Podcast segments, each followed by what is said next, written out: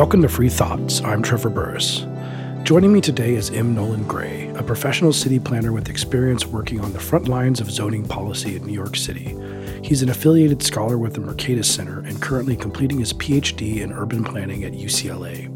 He is the author of the new book, Arbitrary Lines How Zoning Broke the American City and How to Fix It. Welcome to Free Thoughts, Nolan. Thanks for having me, Trevor. It's a pleasure to be here. To start getting into the nitty gritty, because it's important, I think, to establish this as you do in the book at the outset. What is zoning and what isn't zoning, too, on top of that? So we're clear about what we're talking about here. Yeah, great way to start the conversation. So, I mean, one of the reasons I wanted to write the book was um, I found that you know a lot of people were thinking about zoning. Uh, a lot of people had strong feelings about zoning. Uh, in many cases, they had the right opinions about zoning, uh, but they didn't have a very clear sense for what zoning is or where zoning came from. Uh, know, as you say, I think a lot of people tended to think zoning and planning were interchangeable, or maybe they thought that zoning had something to do with building safety regulation or they thought that you know zoning and historic preservation were all one and the same thing uh, so i start the book by first with a history of what zoning is and where it comes from and i sort of break zoning down i think in a, in a, in a pretty agreeable way uh, to two things so the first is zoning is trying to segregate different land uses um, so zoning of course most people know this breaks the city out into residential, commercial, and industrial zoning districts. But then with the, within each of that, there of course you know ex- there's extreme granularity there. So you might have a residential district that allows uh, you know apartments, and then you might have a residential district that only allows maybe a single family home on a two acre lot, right? And legally nothing else can be built. Uh, or within commercial, you might have a commercial district that allows maybe let's say a supermarket and some office buildings, and then you might have a, a, a commercial district that only allows maybe office space, right? Um, so there's incredible, uh, um, you know, granularity within the system. So in many cases, you look at um, zoning maps and they don't look, you know, uh, like a, a, simple, you know, three district breakout, like I think a lot of people do. Uh, they're incredibly complex and confusing. Uh, the second thing that zoning is trying to do is it's trying to restrict density. So it's saying, you know, we're going to put artificial constraints on how much floor area you can build for a commercial development or how many units you can build on any one lot. And those are kind of the two pillars of, of what zoning is. And I think when you when you appreciate, you know, those are the two things that zoning's doing. It's not doing all these other things that we think city planning is doing. For example, like streets planning or parks planning, where I, I don't really think there's like a lot of controversy that that these are important functions of municipal government.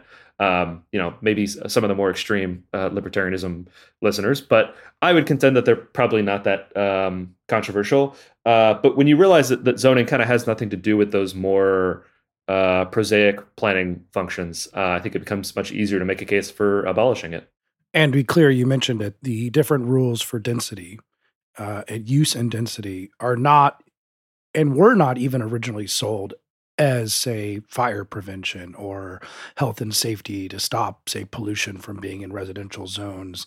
They they weren't even sold that way. They're explicitly about stopping people from moving in where they would otherwise move in or use the land in a way they would otherwise and i think that second point is important because if they wouldn't use the land in such a way, then you wouldn't need a law, right? If there, if there was no one who wanted to build higher density housing, then it would you presumably wouldn't even need a rule that said you can't build higher density housing. So it is stopping that, and not for the purposes of health and safety or anything like that. That's a really good point. And you know, every now and then I'll be talking to a planner uh, and making an argument for, hey, you know, you should consider getting rid of some of these parking mandates, or you should consider allowing for uh, more housing in this district, and they'll say, "Oh, well, why would we bother allowing it? Uh, no one would build it anyway." Um, to which I say, "Well, then why do you have the rule in the first place, right?" Um, no, but I think you're exactly right. I think there's a comforting myth that you hear within planning a lot of goes something like this, right? Okay, early 20th century, um, the American city is changing dramatically. Uh, transportation technology and building technology is changing what cities look like. That's all true. Um, but you had maybe industry moving into residential neighborhoods, uh, or you had growth that was occurring just completely untethered from any infrastructure investment. Uh, and that's why we needed zoning. We needed zoning to come in and solve those two problems. Um, this is, I think, a sort of modern rewriting of the origins of zoning. Um, you know, in the first chapter, I spent a lot of time talking about where zoning comes from. And I highlight two of the first cities to adopt zoning, which I think are indicative of the system we ended up with, but in very different ways. So the first is New York City. Both of these cities adopt uh, zoning in 1916. The first is New York City, pretty famous uh, 1916 zoning ordinance. Um, and you read a lot of some of the stuff that they were saying, right? They were saying like, well, we had too much, you know, we have too much uh, office space getting built in, in Lower Manhattan, and that's causing a strain on the subway, uh, which was at the time, of course, a private system. Uh, we, you know, we have too much industry getting built next to the Fifth Avenue Association or the Fifth Avenue shopping district, a very posh shopping district. And with modern eyes, you read this and you think, well, those are those are pretty valid, like you know, justifications for for land use regulation, right? But then you sort of scratch at the surface a little bit, and you're like, well, okay, well, like what what's the industry that they were concerned about on Fifth Avenue?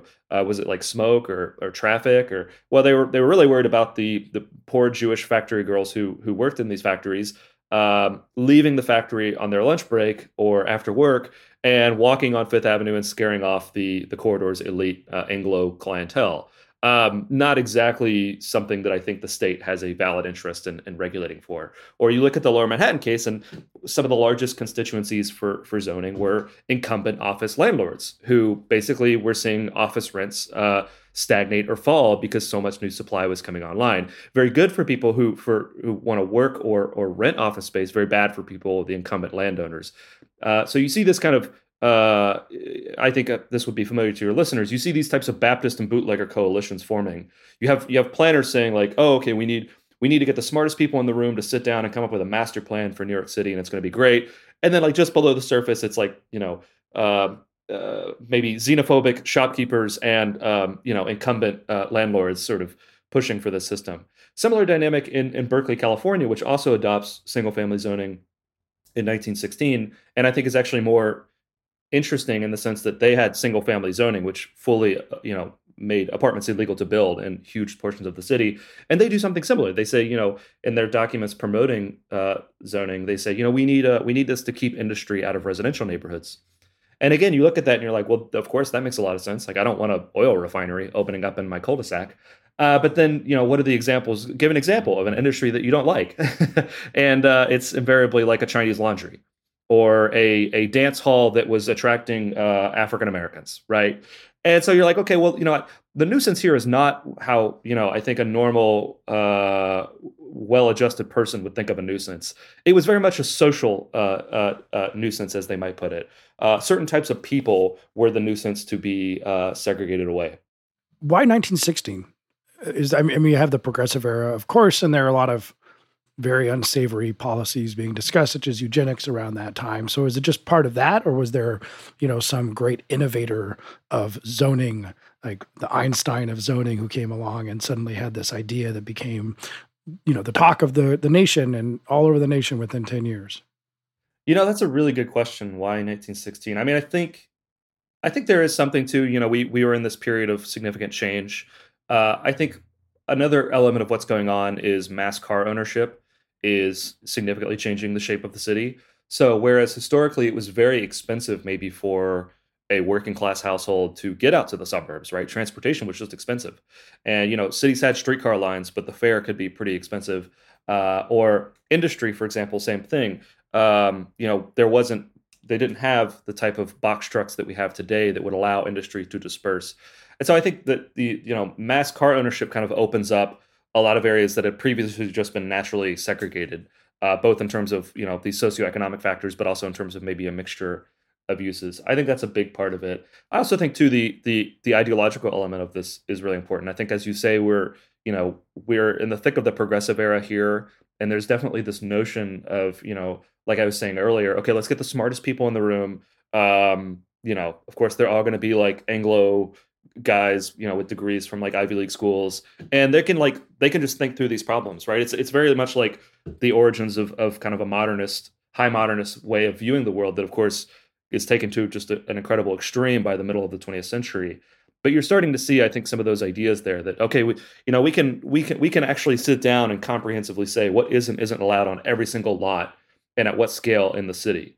Um and you know i think there's this this hubris there that's coming out of this time period you mentioned the single family home, and I'm I live in a, a neighborhood called Pentagon City in South Arlington in the DC area, which is uh, very, very full of single family homes. Um, probably shouldn't exist. Uh, and, and, but functionally, uh, how, how does a zoning ordinance for say single family homes work? Like what, what are the what are the mechanisms by which they restrict it to single family homes? Yeah, so I mean, I, I, would just preface this point by saying, like, I don't judge anyone who lives in a single family home or aspires to live in a single family home. Oh, I'm not, I, am not saying, but I, sure, I'm sure, sure, that I'm sure this would be high rises in the in the real world. but, yeah, but I, I, think this is, you know, I think this is important uh, as a as a caution here. You know, I my general approach to it is like we need to get rid of a lot of these prescriptive rules that determine what types of housing you can and can't live in and what types of communities you can and can't live in and let people decide for themselves right? Uh, you know uh, i'm sure many americans would like to live in single family homes and there's nothing wrong with that and, and a post zoning city has probably loads of that. I mean we'll talk about houston here in a minute. Um, but I think exactly to your point, in a context like Pentagon City, right, where I think it's it's, it's Aurora Hills or something that, that, single family neighborhood that's going to, that's literally just south of the Pentagon and going to be just west of Amazon HQ two. Uh, yeah, it's single family homes on I, I believe it's five thousand to seventy five hundred square foot lots. Um, so what's going on there is essentially a zoning district has been mapped in that area, and it says legally the only thing you can build on lots in this area are single family homes and we will just not issue you permits for anything else. Uh, and if you want to build anything else, you can come up and ask us for permission. Uh, but there's going to be a big raucous public hearing. Um, it's going to cost you a lot of money. We're going to, you know, squeeze a lot of um, fees and fines out of you, and then you might not even get your permits. Um, and so, you know, I think in in in some contexts, right, like single family homes are the highest and best use, and, and that makes a lot of sense. And people who want to form private compacts and private agreements to say, hey, this is going to be the only thing on our street. I think that's perfectly valid. I think where we get into a problem is when you have the state coming in and saying, like, hey, we're going to enforce this this uh, extremely strict constraint on what can and can't be here. And that includes you have good little pictures in the book about it includes just saying, you know, how the property can be used. And there, when you walk around this neighborhood, there are strange little variances that stick out. Like, why is there a quadplex here? Uh, which I'm sure has some of its own little story to it. But also setback rules, square footage rules, uh, parking rules. Th- these seem maybe even innocuous, but if you actually see how much land is not being used for living, it becomes fairly astounding uh, when you see just how much land is for, say, cars or a, a, given size of an apartment that someone has decreed, you know, you can't go higher, lower than this, for example. Yeah, absolutely, and I, I try to get into that in chapter two. This, the, like this regulatory thicket. Like, I mean, this is why I think a lot of people don't fully understand zoning is because there's just so much going on with it. There's so many little rules uh, that that add up. But uh, you know, I think it's actually a really fun thing to study because once you understand zoning, you can take a walk in your neighborhood and kind of understand why things look the way they do. Exactly to your point, right? Like, why are all the homes on a certain block maybe two and a half stories? Well, if you understand height limits, right, that the city's imposing, you start to see that. Or, uh, for example, setbacks, right? So, of course, you know, there's all this uh, there's this notion, right, that Americans love their lawns. Uh, you know, we have these huge 25 foot front setbacks and 30 foot rear setbacks. Um, maybe people do like them, but also uh, if they didn't like them, they legally couldn't do anything else because in many cases they're required. Or exactly to your point about cars, right? I, this is another thing where you know I think there's I'm I'm living in LA and there's this of course this uh, this saying you know uh, uh, this notion of LA Angelenos love their cars right? And it's like, well, we kind of don't have any other choice. It's literally illegal to build an apartment building here, except under very, very specific conditions, without a developer also having to build a huge parking garage or a huge parking lot. Um, and so, you know, the code writes a very, very these these local zoning ordinances. They're they're very much like social enterprises. I mean, they are regulating the exact form in which you can live in a particular place. Uh, and in many cases, of course, you know, they're uh, they're imposing, I would argue, antiquated notions, and they don't reflect maybe changing family structure, or they don't reflect maybe changing uh, transportation technologies. So, how bad is it? I mean, we can sit around and, and complain about, you know, these not these rules not matching up, as you said, with the way people might want to live now, but the costs in terms of in some of these cities, uh, some of the ones in particular, like San Francisco, and you talk about San Jose in the book, like how bad, how much can we estimate how much this is adding to the price of housing and really shutting some of these cities down for people to move in there. Because you know, I always try and bring up with people if you think about the image of San Francisco and New York City in American history, that image, you know, you see in movies and, and pictures is one dominated by by poor people living in those cities. I mean, they're they're they're working in the streets. They're maybe living in tenements, and maybe we don't like that. But poor people are living there and moving there for opportunity, and it's kind of crazy that that's just not the case anymore with these cities. So, can we say this is zoning's fault, uh, or a huge amount of it is zoning's fault? Yeah, you know, I think it's a really complicated question. I mean, th- there is pretty robust consensus on among the urban economists and, and and folks who have been studying this for decades now that uh, land use regulations like zoning are a huge driver of housing costs, particularly in certain regions, exactly like you said, like San Francisco, uh, parts of New England and the Northeast, the West Coast in general. Um, it's just, you know, I would say, uh, as I sketch out in the book, I think zoning makes housing more expensive in three ways. The first is it just allows less of it to get built, right? So this this gets back to like in Los Angeles, for example, in something like, you know, probably at least two thirds of residential areas, it's just illegal to build apartments. You can't build anything more than a single family home. So that's a lot of housing that just can't be built in Los Angeles. And of course, there's enormous demand to live in LA uh, for all its problems. Uh, the weather's fantastic. Uh, and there's great jobs and cool amenities. And people, when they have choice, even if they're working remote, a lot of people say, hey, I want to live in LA. But there's not enough housing to accommodate that. So the existing supply gets bid up and becomes more and more expensive, which drives gentrification. We can talk about that in a minute. Uh, the second element is just uh, increasing housing quality beyond what consumers and developers might actually want, right? So, to return to the parking example, some people might demand an off-street parking space with their apartment or with their home. Absolutely, you know, I've been in that situation. But other people, maybe they they might not have a car and they might want to buy or uh, rent a, an apartment uh, near a transit station or within walking distance of their job, and they don't want a car, but the zoning ordinance forces the construction of an off-street parking space. Or, for example, this is very common in suburbs, you have a regulation that says you can't build a home that's less than 2,000 square feet floor area, or you can't uh, build a home on a lot that's less than 10,000 square feet. Um, you know, uh, all of these things, of course, increase the cost of housing, and they do so in a way that doesn't really reflect any health or safety concern. It's purely just forcing housing consumption to be higher than it might otherwise have been. Um, and again, some people might want that, but the, when you're putting a floor that's so high, you're basically saying like you have to consume up to this floor. Uh, the third is the permitting delays and the and the all of the regulatory chaos that this adds, right? So, you know, historically, right, the, the way this is meant to work is if you're compliant with building uh, building codes, which are actually rooted in you know health and safety considerations, you come in, you present your plans, you get your permits, um, you and you start building. And this is how you know you look at many great um, neighborhoods in the U.S.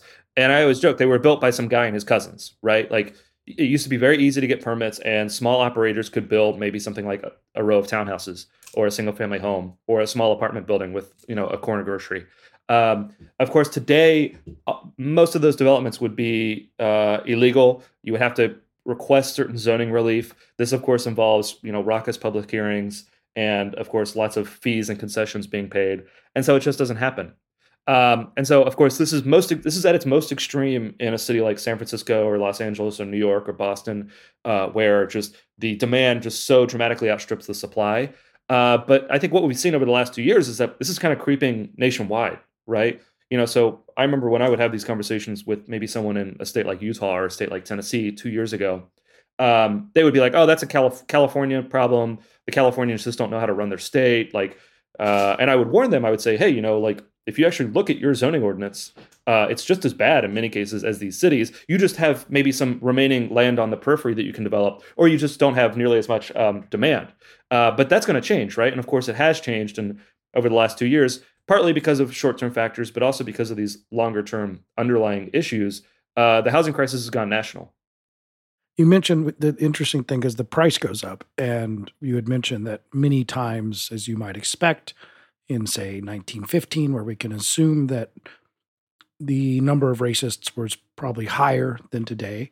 And one of my general rules of uh, being a libertarian is, you know, if there are a bunch of racists in society, as there have been, as there still are, you shouldn't empower them to use that use their racism put government force behind their racism via things like occupational licensing or zoning uh, now of course the supreme court uh, did strike down in Buchanan v. Warley explicitly racist zoning ordinances that just and they used to be quite common, or they were common in the very beginning years of saying no African Americans can't live in this in this neighborhood.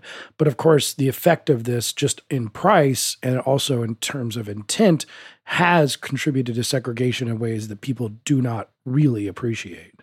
No, I think that's absolutely right, and that's that's a key part of the early story of zoning, right? So um, you have a lot of cities adopt, as you say, explicitly racial zoning. So they say, I mean, very much like a, a South Africa sort of regulatory regime of whites can live here and blacks can live here. And of course, they they tried to frame it to where it's like, oh, it's race neutral. Uh, whites can't move into black areas and, and blacks can't move into white areas. But of course, anyone with any sense knows exactly what's going on. So in 1916, that gets struck down. And what happens in the immediate aftermath of that is a lot of these cities – uh, start scrambling for an alternative way to get that type of segregation. And what they settle on is is modern zoning. Because if you can, for example, say, hey, you know, um, the only types of homes you can build in two thirds of our city are 2,000 square foot single family homes on 10,000 square foot lots, and they need to have a two car garage. Well, you've put that's a pretty high price floor to put on housing. And in American context, in a US context, particularly at that time, the racial implications are pretty clear. So what you get is this sort of reversion to a more class-based segregation to say like, oh, well, if you're if you don't consume at least this much amount of housing, you're not allowed to live in this part of town. And you know, that's fairly explicit. I mean, a lot of these cities that had their zoning ordinances thrown out after Buchanan v. Warley literally go to some of the early zoning framers and are like, what can you do for us? Um, and in some cases, those early documents like dance around the race issue. In some cases, they're fairly explicit. They're like, "Hey, don't worry, we're we're just going to get exactly what we used to have um, but uh, you know, without uh, having the Supreme Court on our case. Um, and you know, I think it's it's very easy to I think hear a story like that and think like, oh, that's really bad. I'm I'm really sad that happened like in history. Um, in many cases, though, these codes are still on the books, right? Like in, in many U.S. cities, or like you know, in many cases, uh, in some cases, like they've actually gotten worse, right? They're even more restrictive. Um, so, for example, you know, a lot of cities didn't have um, maybe stuff like minimum parking requirements or even single family zoning or like, like, New York City didn't have anything like single family zoning in 1916 that was a later addition um, and that's true of, of, many other cities so in many cases these codes have actually gotten worse and you know there's there's pretty robust evidence right cities that adopted these codes earlier maybe 50 years down the road have much more extreme levels of segregation both on the ba- uh, basis of race and class another one of the rules i go by is that you can have you can put thumbs on the scale in very subtle ways or very explicit ways, as zoning is. A hundred years ago, and it could be racist to put those thumbs on the scale, but you run that story forward to modern day, and now there's a different constituency around it. Assume it's no longer about racism, but what is it about now in terms of maintaining these codes that maybe a 1926 code that was adopted by a bunch of racists? Who who are the constituency around it now? Yeah, so I think there's a few theories here. Um, you know, a theory that I highlight in the book is the, is the home voter hypothesis. It's essentially this notion that um, for most Americans, their largest investment is their home, naturally, uh, because of course we we heavily heavily subsidize that in many ways, uh, including through tax policy, um, and uh, so naturally they respond to this by uh, advocating for policies that uh, increase the value of that asset. Uh, so that includes both um, building less housing and make the quality of the housing higher. Um, so you know, this is this notion of of you know essentially this original 1916 New York City thing of great, I'm an incumbent uh, property owner. I want to increase the value of that. I want less supply coming online. Um, I think there's something to that uh, for sure. You know, I think it's a it's a pretty you know compelling case uh, and and you can go to these planning hearings and people will literally say stuff like i oppose this new development it's going to lower my property value now it's kind of funny because a lot of the evidence actually isn't great. So for example there was a recent paper that came out that that even income restricted housing near you doesn't actually lower your property value let alone like market rate multifamily or maybe it's something like a corner grocery. There's just not a lot of evidence that this lowers your property value. And this i think it's maybe to the broader constituency for zoning is I think, you know, for the past 100 years, we've habituated people to think, okay, when you buy into a neighborhood, it's never going to change. And so I think people now they've responded to that regulatory framework to say, cool, I don't want my neighborhood to ever change. I'm going to be extremely conservative about any change that happens. And I'm just generally going to oppose anything changing in my neighborhood. Uh, and you know, I think that's an extremely unhealthy sort of status quo that we found ourselves in, and, and it's going to be very hard to back out of that because it's not just you know, there's a cultural element to it. I think. I like how you tell a story, which I've encountered these where you maybe have a a, a new uh, constituency around maintaining or at least capping growth in cities. Uh, you tell about a, a, meeting in California where they said, no, the problem is, is we just have too many people. Cities are dirty and they're environmentally harmful. And so one reason we just need to cap this is just to make sure, you know, that we're preserving land and we're, and we're doing a good job by the environment, um, which is a, a very common and completely wrong-headed way of looking at this. Yeah, absolutely. I mean, I think the nature of of the forces underwriting exclusionary zoning definitely changes in the second half of the 20th century. So it becomes, especially in a California context where this crisis is at its most extreme, it becomes much more of an environmental consideration.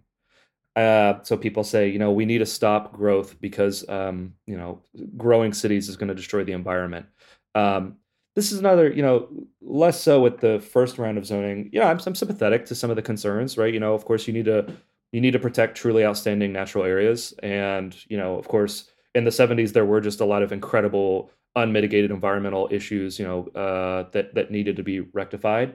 Uh, but, you know, I think to a certain extent that generation overcorrected. And exactly like you said, right, there's, there's this uh, population growth control thinking that starts to seep in, which I think is a, is a very, a very nasty uh, way to look at the world. I mean, you essentially become a, a Theranos, right?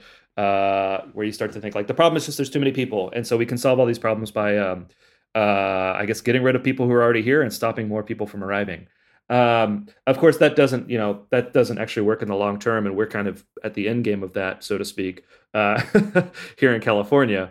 Um, and um, so, you know, I think the irony here too, I would say, underwriting this is that cities are actually probably one of the one of the most incredible environmental institutions humanity's ever devised, right? So um, of course, as people live maybe in homes on smaller lots or in multifamily buildings or in townhouses, they're consuming just less natural area. So that that eases pressure on natural areas to be developed. Uh, but also, of course, uh, these types of housing, just you know, people in a townhouse or an apartment use less energy. Uh, they generally produce less trash. Uh, they're able to maybe walk or ride a bike or take transit, which of course um, doesn't involve the uh, greenhouse gas emissions of driving. So, you know, again, I'm not, I don't approach this with, um, I think the way some urbanists approach it, where they say, you know, we need to force this type of development. Uh, you know, this is, uh, we need to sort of corral people into communities like this. I, I think that's a little bit overstated, but people have made arguments like that. My argument is, hey, some people want to actually live in this really environmentally friendly, sort of urban, walkable lifestyle. Uh, why does government regulation stop them from doing that? And why does, at the same time, uh, this regulation effectively mandate and uh, aggressively subsidize a mode of living that actually has huge environmental costs. Um, and so, you know, I think zoning is is is key to that. Zoning writes this into law that hey, everyone's going to live in a single family home out on the periphery, and they're going to drive everywhere for all their trips. Again, no problem if you want that, but the idea that the state should be involved in enforcing that, I think, is completely wrongheaded. Now, let's, uh, as you do in the book, let's steelman zoning here for a bit. Uh, there's one obvious one, and we've kind of brought it up that essentially is to say that there are there are conflicting land uses, uh, whether that's a glue factory, as you brought up, or or a beer garden uh, in a residential area or a high urban residential area where beer gardens can get pretty loud. Um, so all different types of ways that property rights and different uses can conflict. So one of the things that we should be doing, and this is not like crazy, is maybe preempting those. So we could solve them ex post we could solve them after you know the beer garden goes into place and then makes everyone upset because they're it's super loud at 2 a.m. Uh, or we could just make sure that it never happens in the first place and say we won't have any you know permitting of large of large bars or whatever sort of zoning restriction is going to keep that kind of conflict from happening. And of course, the glue factory would be another one, and all different types of conflict in between. So that's it's taking away like I mean I think this is important you know, there are many things that begin racist, but it doesn't make them still racist today. Uh, you know, minimum wage had many people who supported it for racist purposes. It doesn't make people who support minimum wage today racist. So just take the best argument here and say, take away the the sordid history and say this general idea is not crazy by itself, and maybe that's you know not the wrong approach when creating a city. Yeah, I just want to say, I think I said uh, earlier, I think I said Theranos instead of Thanos. You did say Theranos. Uh, yeah, I'm a big Marvel fan. It's Thanos. Yeah, yeah. Theranos is Sorry. the uh, it's the uh, blood company. Yes. I, I, always get the two mixed. It's it's great that these two great villains like are so close, but also exactly, super. exactly. I had to address that before I get a thousand replies on uh, on your Twitter and my Twitter. So excuse exactly. me, Exactly. Thanos. We're in the end game. Haha. Okay. Yeah. Um, to your point, right? Steel manning zoning. Yeah. So I think this is really important to do uh, before we kind of set up the case for getting rid of zoning. Um, so, you know, I think, as I said earlier in the conversation, zoning is trying to do two things. It's trying to segregate land uses and and restrict density. Um, so I think you know the most sympathetic argument for maybe let's take the segregate uses piece is, of course, there are certain uses that are incompatible. Like there are certain types of uses that just make bad neighbors. Um, now there's like extreme and obvious examples of this. Like I don't want an oil refinery like opening up next to my house. Um, but also there's like subtle examples, like you know, a bar might be fine, but a, bar that like blasts really loud music and has smokers like hanging out out front until 4 a.m. I don't want that near me, right? And I'm highly sympathetic to people who are concerned about stuff like that. Um, zoning comes in and it's it's it's kind of a blunt instrument way of solving that problem. It's saying like, okay, like flat out, you know, uh, we're going to solve most of this problem by saying there's industrial districts and there's commercial districts, and yeah, there might be some bars that would be nice to have in a residential neighborhood, uh, but we're just gonna we're just gonna solve this problem like completely and say like no no commercial in residential areas. And there are even more ambiguous edge cases, right? Like corner groceries. Um, a lot of people might like a corner grocery in their neighborhood. Certainly, that's the most desirable neighborhood in many U.S. cities has has developments like this. But other people might say, you know, I don't want the traffic generation. I don't want the strangers coming into my neighborhood. I don't want oh, I, I don't want the you know, the smells of, of of of a garbage can in the background. Um, and so, yeah, zoning is just a, a really, really blunt instrument for solving these problems. I, you know, I would say you can go out and look in in heavily zoned places like New York City and LA and still find conflicts that fly under the radar. Uh, or I think in many cases, um, this is used in, in in in discriminatory ways. So, for example, the the densest forms of housing are generally only allowed in areas near industry or commercial. But yeah, I think it, there's a sense in which, if done right, this this system makes sense. The second is, you know, of course, like it's somewhat obvious, right? Of course, like growth needs to be coordinated with infrastructure. Um, you know, and so there's two ways of doing that. There's the have the infrastructure follow the growth, uh, or have the have the development follow the infrastructure. And zoning is essentially opting for the second uh, way of solving that problem, saying, you know, hey, we're only going to allow new development near uh, where we have inf- infrastructure capacity.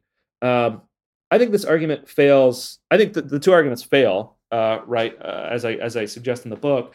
You know, I'd say on the first piece of the of the use segregation, um, the first is that you know, of course, there are like obvious and extreme cases of like the oil refinery next to the home, but we actually solved that problem for the most part, um, both with regulation and through market. So these land uses just don't want to be in the same places, right? Like the oil refinery doesn't want to be next to the home either. Um, partly because that's going to be you know potential litigation and complaining but also partly because like that oil refinery needs to be on like major transportation infrastructure or maybe next to a port and of course that's not the ideal place to have a single family home of course that doesn't solve all problems like there's still going to be uh, elements like that but then too you can have regulations that, that that solve that problem without having something so extreme and destructive as zoning you can just say hey if you're a heavy industry we're going to have a heavy industry district and you can go to town in that district but we are going to restrict you to that district. And historically, that's what cities did pre zoning.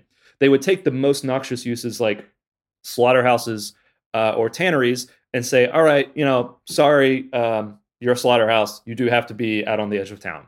Um, and, you know, that's, as we can talk about in the case of Houston, that's essentially how Houston solves some of these problems. So they pick these truly offensive uses and they say, okay, we are going to have maybe something kind of like districting for you, but we're not going to do this weird game where we like separate duplexes from single family homes. And I would say the other element of the of the use segregation piece is I would say the way to solve these problems is to actually regulate impacts. Um, so you know, like if you're worried about smells or if you're worried about traffic generation, um, maybe we couldn't measure these things really effectively in 1916, but we can definitely measure these things now. Uh, noise is, I think, a great one because you look at many cities' noise ordinances, and it'll be like one or two sentences, and it'll be like, you know, no noise unreasonable to a person with, you know, excellent hearing after 10 p.m. And you're like, this is like medieval like ordinance, right? Uh, it's like we can do much like we can we can set like pretty clear standards, and we can also measure this and say and hold people to it in a really systematic way. Or same with traffic generation, or same with with with smoke or, or smells get a little bit more complicated. But I'm I'm I'm optimistic about the capacity for for our uh, city planners to solve that problem. The second piece too is I think uh, with coordinating growth with infrastructure, I think we just have it backwards, right? Um, you know, you don't you don't stop growth until you have the infrastructure. The infrastructure should be following the growth, right? So, you know, I draw a lot on the on the former World Bank urban planner Alain Bertaud in the book, where you know what we need to be doing is we need to be sit down, we need to sit down, have a realistic conversation about the growth that's coming, the infrastructure that's going to be required, and we need to start uh, planning to accommodate it right? As opposed to this notion of okay, like we're going to restrict development until you know we have enough infrastructure to get out to you. Uh, these things need to be working in tandem, and of course they need to be interacting. But this notion of like okay, let's just stop growth. Uh, and we'll get around to the infrastructure piece eventually. I think it's just the the problem uh, understood in reverse. So you've mentioned Houston a couple times. Let's talk about uh, how this famously unzoned city of of Houston, Texas, uh, looks and and what it allows and how it goes about solving some of these these problems that you mentioned that are in, in themselves inevitable if you live in a city. Yeah, so Houston is really fascinating. It's America's uh, fourth largest city, probably soon to be third largest city. Sorry, Chicago. Uh, and Houston is interesting because it doesn't have zoning. Um, Houston doesn't have zoning because they're the only major city that actually put zoning to a referendum, and in all three referenda, it failed uh, mostly from opposition from from working class Houstonians of all races. Um, now, Houston's a little bit weird, like as an example for my case, right? Because I'm at pains to say this in the book. Houston made almost every other government planning mistake you could have made in the 20th century, right? So they they did bad urban renewal. They they you know they built urban freeways that destroyed neighborhoods, and and they made a whole bunch of planning mistakes. And and uh, you know I stress all that in the book. But I argue that Houston's really interesting because they didn't make this one really big planning mistake, and that's they didn't adopt zoning. Um, and so as a result of that, you know, Houston has become one of the most affordable and one of the most diverse major cities in the US. It's this place where it's very easy to maybe take a single family home and turn it into two or three townhouses. It's very easy to take maybe a former uh, strip mall on a major corridor and turn that into ground floor shops with apartments over top. Um, in any other U.S. city, these would be these huge ordeals. They would require huge zoning uh, rewrites. They would require huge planning studies. Um, in Houston, because they have this flexible land use framework, uh, it's just able to happen. Now, that's not to say that Houston doesn't have any land use regulations. Uh, far from it. They have a lot of rules that regulate, for example, you know, uses that are going to be offensive just about no matter where they go. Uh, they have rules regulating impacts, things like noise or stormwater management. Um, and then, of course, they have this very, very interesting system of private deed restrictions, essentially a private form of land use regulation where people who want maybe something other than non zoning can voluntarily opt into something that might look like zoning. So I think that, you know, is this an ideal arrangement? You know, I don't know. Uh, but we're operating in a no perfect solutions policy environment. And what I think you have is you have a, a, lot of people who want something like maybe that R1 zoning district that only allows single family homes, doesn't allow apartments or commercial, and uh, requires two two car garages, uh, you know, a 30 foot deep front yard. Uh, some people want that, and the question is like, what's the best way to satisfy that preference? Um, you can have the government come in and say like, we're going to impose that and enforce it until the end of time. Or you can say, hey, if you want to voluntarily opt into that, the city will back you up. We won't issue permits that don't comply with that, but you have to voluntarily opt into it. You have to play a role. You have to cover some of the cost of enforcement. And you have to at least regularly, somewhat regularly, have some of a conversation about whether you want to change or renew or let those rules expire.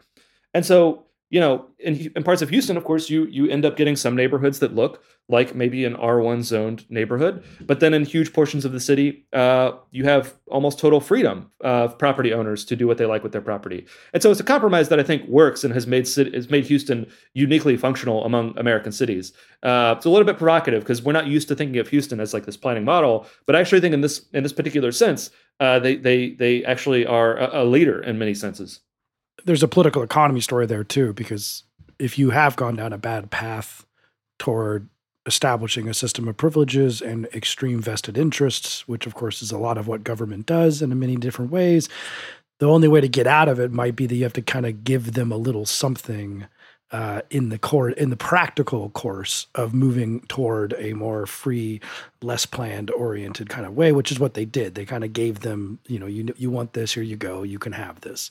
But as you point out, the end the end policy prescription is abolish zoning. Like it just it just is. Why why go that far? Why is why is that the sensible position here? Yeah, you know, I think we're living in a really great moment where uh, there's a lot of reform happening. Um, uh, so right, so of course you have the YIMBY movement all across the country.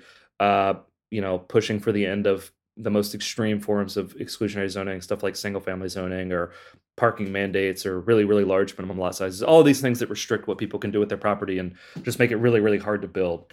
Um, and so that's great. You know, in the near term, I think reforming a lot of those regulations makes a lot of sense. Uh, but for for reasons I set out in the book, I think you know we can take the argument a step further. You know, I think for these for all the reasons that I've set out, right, both in terms of the contemporary costs and then the historical origins of this policy, I think it's okay to just admit, like, hey, you know, um, zoning isn't like this good policy that was misapplied that we can do better. Um, zoning is deeply dysfunctional, and it has, you know, objectives that I don't think reasonable people today would support. And to the extent that it has, you know, I think real planning applications, it hasn't really achieved those. Uh, and the proof is kind of in the pudding with a lot of U.S. cities. Um, you know, and I think when you when you really look at what the alternatives might look like, um, it starts to look starts to look pretty desirable, right? Um, you know, we can have a city where there's a lot of flexibility in terms of you know what land uses can go where, but we can also have you know pretty clear and and and and transparent regulation on things like impacts. Or we can say, hey, if you want uh, stricter land use regulations within your community, you can voluntarily opt into them, and that's okay. You don't need to take the whole city down with you, right, so to speak. Um, but so you know, I set this vision out, and and of course, I, I, I try to stress in the book, you know, I don't think this means uh, there's no role for for planning. Uh, far from it. I actually think we don't do a lot of things that that many people actually uh, think planners do and want them to do. You know, so of course I worked as a planner, and the typical planner in the U.S. today just spends so much time micromanaging, you know, the number of parking spaces for strip malls, or trying to keep fourplexes out of single-family homes, or uh, getting yelled at at crazy public hearings at you know on a Thursday at 10 a.m. Um, this is like not the best use of like uh, city planning capacity. Uh, and meanwhile, for example, a lot of cities don't even do street plans, right? So this is why American suburbia ends up kind of having this kind of chaotic and incomprehensible form. Is that we don't actually sit down and do the things that government actually might be relatively good at, which is like sit down and like just come up with a street grid and let people do what they want on their property, uh, but they have absolute certainty of like, hey, this is where the street's going to go. Um, this is like going to be the width of the street, and you know, beyond that, go for it. Um, you know, like that's this is an important thing for for municipal planners to be doing is to stewarding the public realm. And we actually don't do a lot of that. You know, planners are so focused on what people are doing on their private property that in many cases, like the actual public realm has just really gone to hell in the U.S. And we get these streets that are are poorly designed if they're designed at all. Uh, we you know we get communities where maybe there's not a park within walking distance of where you live, or we live in communities where you know the the school is way out on the edge of town and it's designed like a prison compound uh, and you of course have to drive there. You can't walk there. Um, I would contend that that that that, that planners uh, are misused uh, in this sort of crazy zoning system, and that actually they could be much more effectively used doing the things that I think people across the ideological spectrum would agree. Uh, yeah, okay, this is actually what government might be good at. You know, setting baseline rules of the game for urban growth and expansion, and then stepping back and letting cities uh, design themselves there's something very quixotic about some of these plans. I remember in my hometown of Denver, there in the Colorado History Museum, there is a you can see the city plan of like 1958 uh, which I think was projected to be a 50 year plan. So we're going to plan the city out for uh, up to 2008 if what you think about it is just kind of bonkers. And then and so you could do this in two different ways. You could say, all right, let's just build the streets out and say, you know, here here's the good sensible street thing if you want to put your house there, but we're not going to say how many people can live in that house because we don't really know what kind of living situation people are going to need in the future. We might be living like Popular Mechanics magazine in 1958 or we might be living in an urban hellscape. Either way, we're not exactly sure what people are going to want to do with their housing and their commercial and their industry history in 2008. So, I mean, it, that's the hubris you discussed because a lot of those plans are like 50 years long, which of course goes against every kind of idea that there's an organicness to letting people make choices and trade offs and figure out which ones they want as opposed to someone else telling them which ones they're allowed to do. Yeah, absolutely. You know, I, I mean, I get very Hayekian, right, uh, on this stuff. So, like, what can like government planners know and what can they not know? Um, you know, I think there's a reasonable case to be made of, hey, you know, there's like a planner can can add real value by setting down and laying some basic rules of the game and saying, you know, we're gonna have we're gonna have rules on measurable impacts and uh, you know with absolute certainty that like extreme nuisance uses are gonna be in certain areas and not this area. And there's to be a street grid and it's to follow this relative pattern and there's to be parks every so many blocks. Uh, and then beyond that, uh, do what you like, right? Because I think planners, that, that type of knowledge is absolutely not the type of thing that can be aggregated into a plan.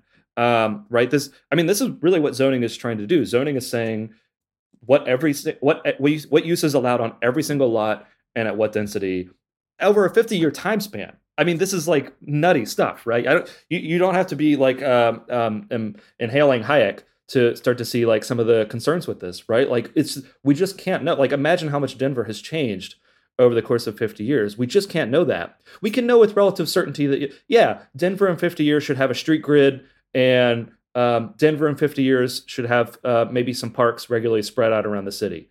Uh, great, that's what planning should be doing. Uh, what we can't know is, yeah, well, there should be a supermarket on this corner, and this street should just be single family homes, and they should have uh, four bedrooms, uh, and you know all of this other stuff that gets baked into zoning. And so, of course, like these ordinances, the older they get, the more just crazy out of line with reality they are. And you know, in a city like New York City, um, they're operating on a zoning ordinances that, w- that was largely written in 1961. Um, I would contend that New York City has slightly changed between 1961 and 2022. I'll give you an example of this, right? Many US cities, of course, as I've mentioned multiple times in this conversation, uh, impose single family zoning. So only like a single family home on a single family lot. Um, a, a, a, planning norm that I think was really, really developed in the 50s through the 70s. At a time when you know the, there were the nuclear family was really strong, right? Uh, maybe family sizes were were probably double what they were now. Um, families were larger. Uh, you had more multi generational families. You needed more space, and you had a lot more young children. Um, of course, in many uh, metropolitan areas, the form of the family has changed, right? Uh, more people are living alone. Maybe they want more studio or one bedroom units, or or maybe more people want to live in, in co living arrangements that you know might involve you know a, a private bedroom and a private bathroom, but maybe a shared kitchen. There are all these different small ways that society changes that zoning just kind of basically just throws gears, uh, sand in the gears, right? Um, and, and just slows people running these experiments with ways of living and ways of engaging in a city. Um, and, you know, I think that's like, I don't get too much into this uh, in the book, but I think that's like a deeper cost of zoning. It's just all these experiments that, that people could have been running and all these different ways of, of living and engaging with a city that we could have been exploring uh, that we just don't get to do because zoning keeps cities in a straitjacket. And so, you know, I think there's this sense in which the project of the book is is negative and, and critical, and you know, sort of saying, "Hey, this this policy hasn't worked. It it sucks. We should get rid of it." Uh, all of which I think is true. But I think there's a there's a real positive project here uh, in terms of you know, hey, what does the next American city look like? Uh, this is a this is actually a really exciting opportunity when you really think of how much zoning has constrained uh, the cities that we live in. You know we there are, there's all these innovations and all this uh, potential progress that's just sort of we're leaving on the table. And uh, and that that includes planners right? I mean we can develop systems of land use regulation uh, that actually make cities better and more livable and more comfortable uh, and we can have planners do things that are actually socially valuable and useful uh, and they're largely wasted today. That's something that I've been surprised. You know, I expected a little bit of blowback uh, among some of my my planning colleagues, uh, and mm, the typical, of course, you know, the person who hates the book probably isn't going to message me. The person who really hates the book is definitely going to message me, but the person who's just lightly irritated by the book is going to like ignore me. Uh, but I've been impressed by how many people have reached out to me saying like, you know, hey, I'm a practicing planner. I'm so glad you said this, and uh, I totally hear you, right? Like, I work with some really great, smart people, and we're just being wasted on this zoning system. So you know, I think there's a really, really exciting sitting uh, city waiting on the other end of, of zoning, and it's just kind of waiting there to be discovered.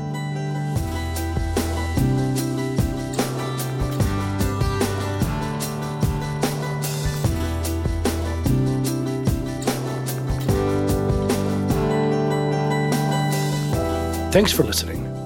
If you enjoy Free Thoughts, make sure to rate and review us in Apple Podcasts or in your favorite podcast app. Free Thoughts is produced by Landry Ayres. If you'd like to learn more about libertarianism, visit us on the web at libertarianism.org.